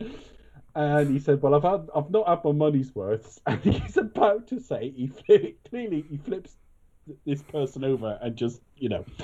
And Lynn walks in, who's a very well-to-do Christian, and he had. so when he gets to, he's got to change the story, and it landed on all four wheels, and he just drove it right away. I'll, see- I'll see if I can find the clip on YouTube for a totally out of context, like Facebook feed on it. So, um, and then the post credit is um, Talos, uh, you know, revealing that they were Nick Fury and Maria Hill, Yeah. and Fury's up on a Skrull spaceship getting a suntan of some type, but I'm not really sure why. Why I'm not. But whether we learn some more about that down the line, I've no idea. I, I I suspect we will. Yeah, well, I suppose before we go to final thoughts, the, the, the, the only thing I'd want to say is that this nearly came to a complete dead end because it was announced not very long after this film came out that the Marvel deal wasn't to be renewed with Sony. Therefore, Marvel would carry on in this. U- oh, sorry, Tom Holland would carry on as Spider Man in this universe, but it would no longer link to or be part of the Marvel Cinematic Universe, which throws into doubt using mm. people like Happy and Nick Fury and everything else, but presumably means you can still use J. Jonah Jameson, Aunt May, everybody else. And Tom Holland tried to put a, fr- a, a brave face on it, but I do believe he did a bit of complaining behind the scenes as much as anything else. And they finally came to another deal, which basically said one film, one team up. So it doesn't. And, again, everyone on the internet had an opinion when they didn't actually know what had happened because it was all rumor. What we believe is Marvel wanted to fund more for a slightly bigger stake. Um, but you got a lot of pe- the Marvel detractors were full of Marvel, the greedy bastards, trying to take it over, and the Sony detractors were Marvel has saved your fucking bacon with Spider Man, and this is how ungrateful you are. We don't know, we'll never know, but they've come to an accommodation for now. But it does make films like this a little bit worrisome in that you set these threads up without ever knowing if they're going to be left dangling. And that leaves me wondering what's going to happen with the third entry. Do you make it more standalone, or do you have presumably not Nick Fury again. He might only, you know, he turned mm. up in the Winter Soldier. But he didn't, you know, he doesn't turn up in all, all of them and stuff. But do you do that? Do you still have him like linked to Happy and things like that? I don't know. Yeah, it's. I mean, I, I remember, you know, that what one of the concerns was like release dates as well, because you know, as Marvel seemed to be um, branching out somewhat, there, there seemed, you know, there, there was concern about uh, overstretching it and considering. I mean, Christ, even like you know, with things like you know, Doctor Strange and Doctor Strange two. It's the fact that if you want to do everything, you might be waiting f- five years for installments, and it isn't just because people are tired. Mm. You know, like the Bond series have, has run into lots of issues. Some I've got some sympathy with, some I haven't. But in the normal run of things, you want a Spider-Man film every three years at most, possibly even every two while he's young. Once he sort of gets out into the working world, two or three years don't make as much of a difference. But yeah, I mean, we're in that situation now. You know, there's going to be a fourth Thor film how many years after Ragnarok? There's going to be a second Doctor Strange film how many years after the first? Guardians three. Like how, Guardians three. Oh, no. I mean, some of that was held up by the whole James Gunn hoo ha, and now he's obviously shot the Suicide Squad. But the fact is, um, not only have you got all these on the slate, but whatever you think of the individual films, it's going to be driven by commerce. So there'll be another Captain Marvel film, there'll be another Black Panther film, but you know, four or five year gaps because you've got to set up new things like the Eternals. And then what if the Eternals done well, does well? You want to do another one. What about the X Men? What about the hmm. Fantastic Four? If you set the X Men up, do you want one X Men every six years with the possibility that, that come in that environment? So there was a little bit of me that thought there's a sense to Sony having it, but what'll actually happen is it'll just be in addition to there'll just be more Marvel films, and whether that's good news or bad news, I don't know. But we are at a stage where in a minute we're going to have four or five of them a year. Yeah. All, all, all from the same company, or same studio. Yeah, so we'll see. I mean, let's see how it plays out. I certainly am sort of struck by the iron's hot because Tom Holland was cast in like 15, and we've had two films with him. Hmm. Well, that's not bad, but he's they're only moving him on a year at a time at school, and and the whole point of Tom Holland was Yeah, that only yes, so, so many times. I mean, so many times you can pull it off. but I mean, he was 19 playing 15, not 27 playing 16 or whatever. No, I think So actually, I think he'll fare better than Tobey Maguire. That sounds really harsh, um, but you know, he's kind of got those features, and he's still kind of got that kind of youthful exuberance about him to be able to, to pull it off. You know, if needs be. Yeah, yeah. I mean, I, I think he is looking a little bit beyond school age, but the build plays up. A lot of it is actually just because he's he's developing a man's physique now. In that, in this film, he sat down to talk to Ned, and he was wearing a t-shirt, and his arms were just they were a grown man's, not an adolescent or a school. You know what I mean? I mean, he's yeah. eh, no real complaints though. I love Tom Holland in this. Um, just yeah. no, he's final- really great. I think he's probably the best Spider-Man we've had for a while. yeah, final thoughts on this. Um, I'm not going to say an awful lot. I t- said it all at the start. I, I want him back in his natural environment. I want them to tone down the Marvel links so they'll keep them. The character work is great. I think there's a sense in taking them away from home, only in that you can do better character work just because you put all the kids in close, uh, close proximity to each other. In that they don't go home from school at the end of the day and maybe the odd one of them hang out. They're, they're stuck in close proximity with each other. So there's a sense to it but give me a Manhattan-based um, Spider-Man film next time. The dialogue's not very good. The character work's excellent. The casting's really good. I just like this group. They've, they've made real characters, however unrealistic some of what they say to each other. They've made real characters out of these people, and I like it a, a great deal. I can't see a lot of personal stamp on this from the director. I don't know what who Jon Watts is beyond being in the Marvel machine, and I still think we're yet to get the definitive Tom Holland Spider-Man film in the same way that Spider-Man Two was the definitive um, Maguire film but I like it. I enjoy it. It was good fun. Becca? Yeah, um, yeah, kind of a bit kind of in the middle, really. I mean, I, I did enjoy it, had a good time, but I just kind of feel like it was, it did sag quite a little bit in the middle, and there's there's a lot going on with all the various kind of plots and subplots. Um, and I agree with you, Dave, a little bit like towards the end, especially with the with the Skrull um, subplot, as it were, and the kind of fact that they are pretending, but not really pretending. Um, to be Fury and, and Maria. Um, I kind of also kind of feel that Cobie Smulders is really underserved by this film. Like she's a brilliant actress. She's been great in, in the role as, uh, of Maria. Um, and outside of that as well, she's she's hugely well known. But I kind of feel like she's just there for the sake of being there. She isn't really give given much to do, so I kind of feel for her a little bit. Um, but on the whole, you know, cast are really great. Um, supporting cast members, you know, really good fun. I kind of feel that. Um, sorry, I forgot his name. Uh, and I have have palpable chemistry. I really do feel kind of it, kind of they could you know they could be a, a really believable couple. Um, I think so. You know, it's just fantastic as, as a um, new interpretation, a fresh interpretation as um, as MJ, which is really cool. Um, but I agree with you, Chris, that Ned is a bit of a bit of a rubbish friend. I mean, he does apologise, you know, near the end, but um, but you know, Spidey just he's just basically like, yeah, it's fine, it's fine, it's you know, it's okay, because they're you know they're teens, they're kids, and they just want to get away and have a bit of fun for you know for what was meant to be their their summer holiday, I guess. Um, Jake's great as a villain. He does ham it up. Um, as you said, Chris, he's kind of he's playing like a dual a dual role almost. It's kind of like his own character, and then he's putting on this character of Mysterio. So he is meant to be a little bit hammy. Um, but yeah, he's, Well, he's great. But I just kind of feel there's, I- there's, there's a lot give- going on. It's quite busy and, and, and drags towards the middle. So yeah, three out of five. I, I just wanted to add one point we'd forgotten to mention, actually, that you've just hit on. That there is a point where he's talking to Nick Fury remotely, and he's being read dialogue from like the part of his crew that's like the scriptwriter. Mhm. Do you remember that? yeah, oh that's true. Yeah, it's the guy who drives the bus. That's good, isn't it? yeah, he's, he's got his creative team, hasn't he? But no, I, I would agree with you, Chris, definitely that he is kind of he's putting on that kind of role as what I don't know, like if, if he was creating like a, a Marvel superhero type character, that's how he would do it. Obviously, being like a disgruntled ex um, Stark Industries employee. So Yeah, well, he's just like a bit of a psychopath, isn't he? He's like just sort of yeah, like, he's a bit, bit, of a, bit of a git. wi- wi- willing to kill people just to kind of like you know score score points on someone who's already dead. Um, Yeah. Uh, anyway, uh, yeah, I, I, I really, I've, I said, I said at the top of the show, I've, I've really enjoyed it. Um, I think the, you know, in terms of like uh, developing the character, um, I've no complaints from that at all. I think I've done it really well. Uh, Tom Holland's great. Um, and yeah, I, I, I like this interpretation.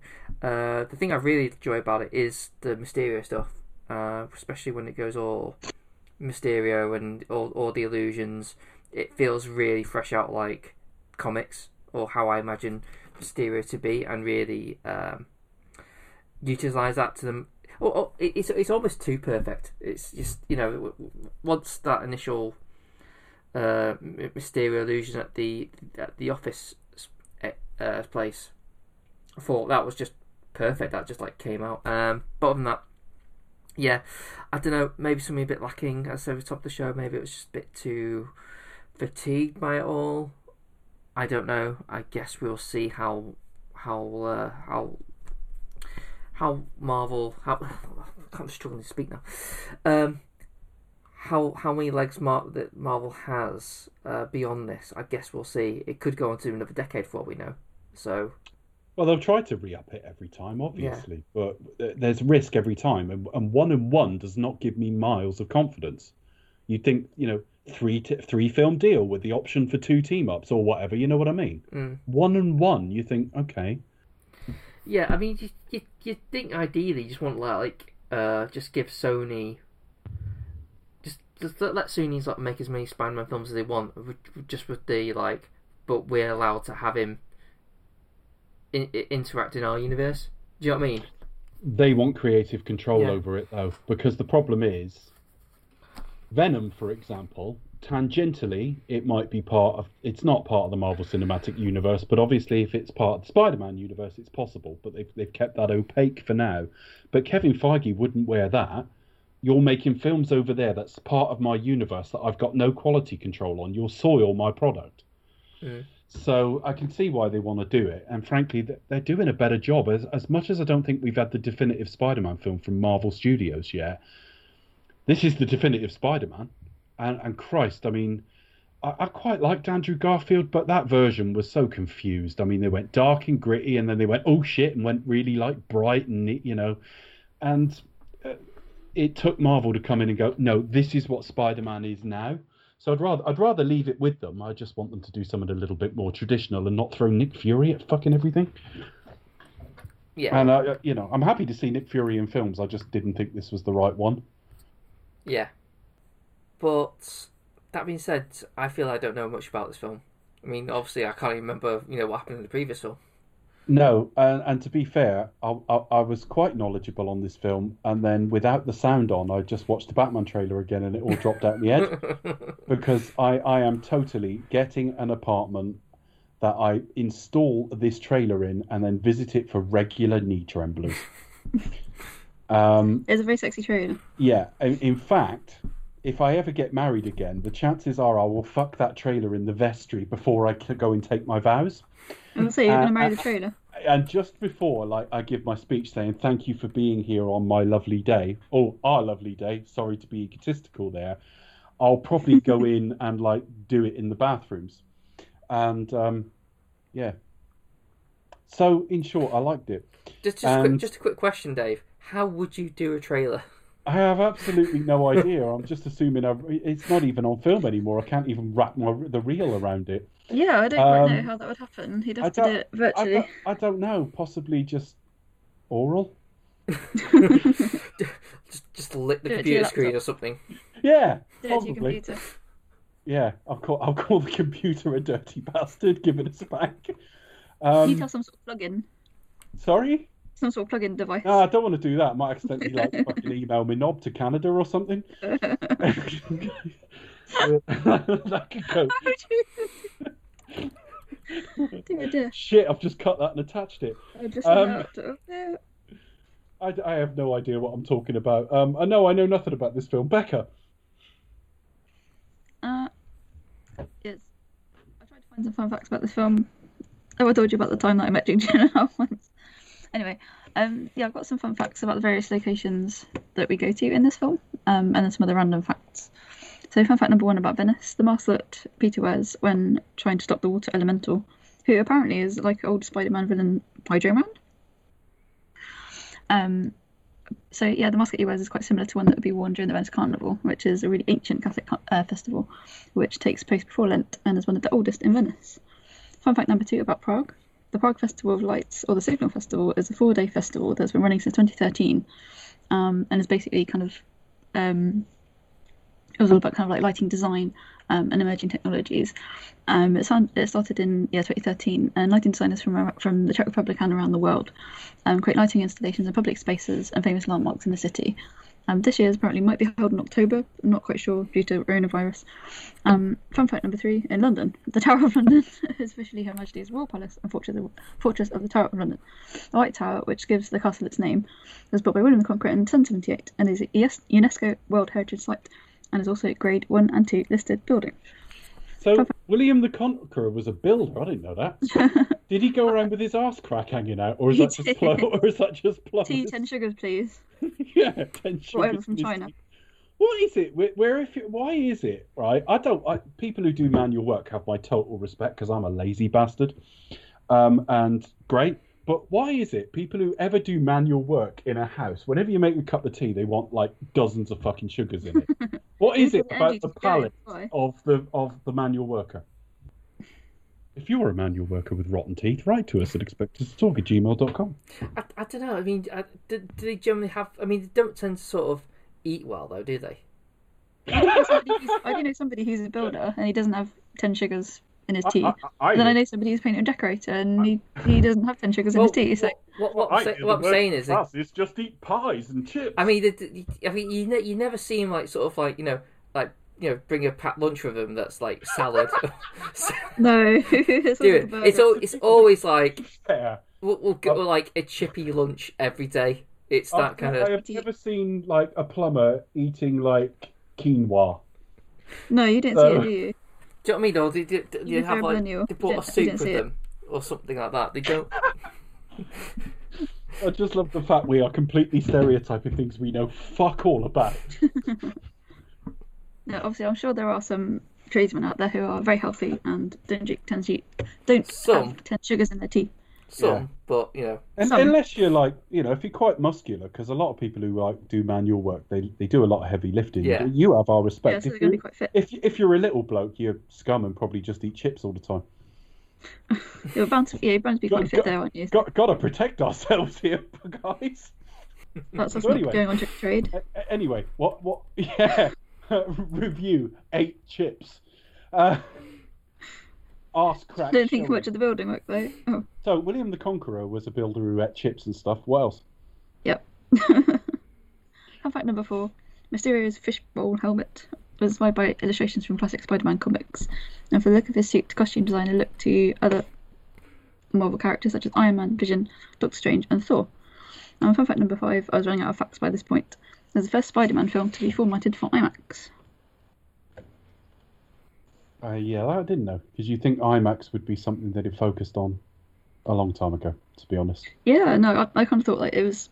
Um, I always get them mixed up. Sorry, um, Homecoming, but no, it's actually this film Far From Home.